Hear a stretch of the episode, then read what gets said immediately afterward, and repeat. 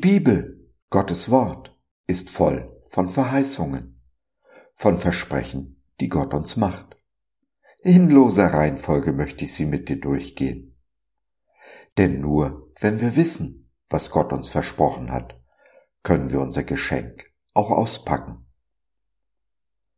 Dabei müssen wir nicht nur Gottes Verheißungen vertrauen, sondern auch den Wegen, die er uns führt, diese zu erlangen. Rundum versorgt, in jeder Lebenslage, in jedem Alter, ist etwas, was uns die Werbung immer wieder verspricht. Schaut man aber genau hin, ist da nur einer, der dieses Versprechen hält.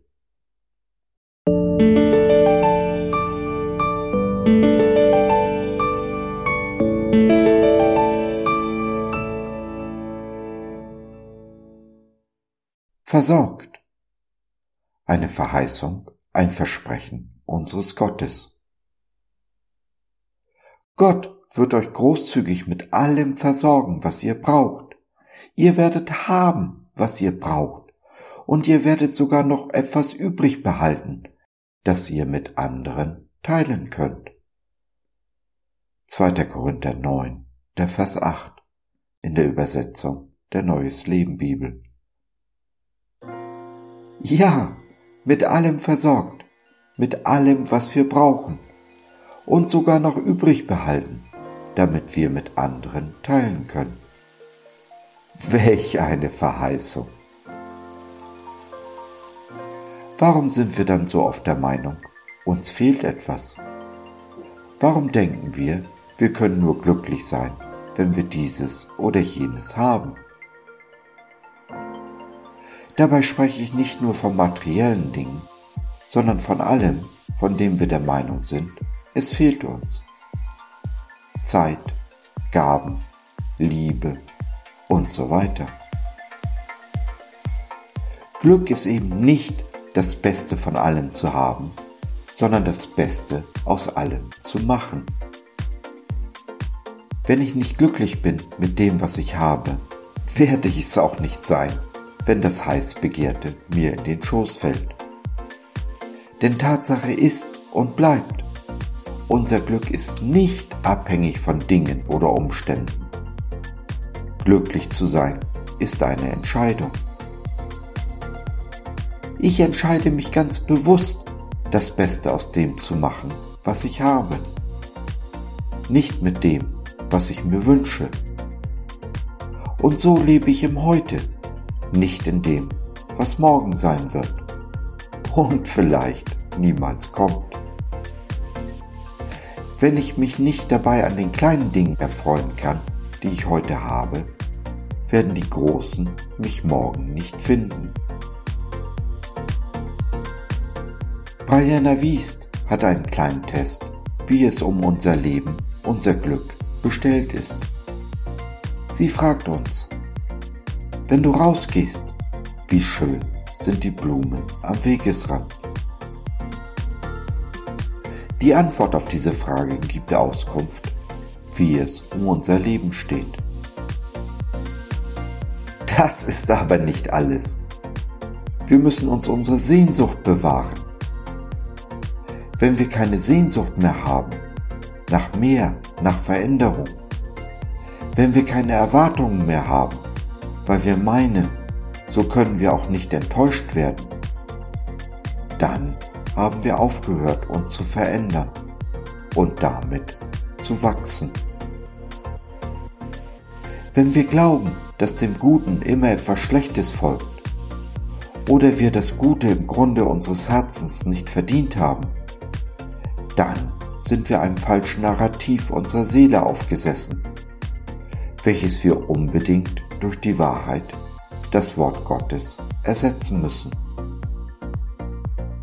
Wer nichts mehr erwartet, wer nichts mehr erbittet, bekommt auch genau das, nämlich nichts.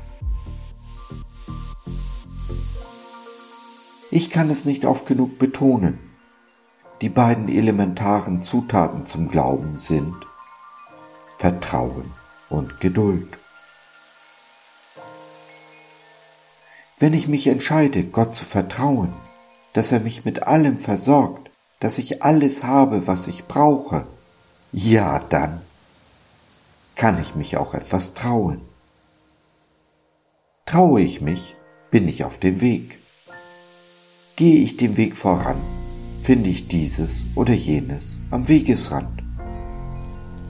Ich finde nicht nur, was ich brauche, sondern darüber hinaus. So viel, dass ich abgeben, teilen kann.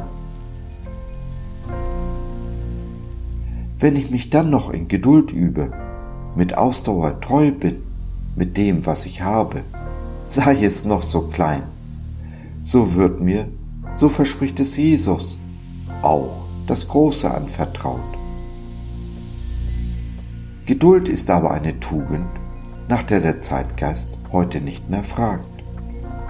Kaufe heute, zahle später, ist sein Motto. Falle ich darauf rein und nehme mir heute, was Gott mir morgen schenken will, welchen Preis habe ich gezahlt? Wieder muss ich mich entscheiden.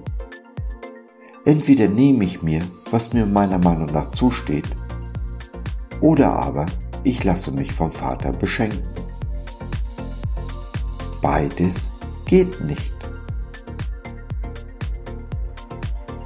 Und falls es dir bei deiner Entscheidung hilft, Gottes Geschenke sind immer größer und besser als alles, was ich mir kaufen oder nehmen kann.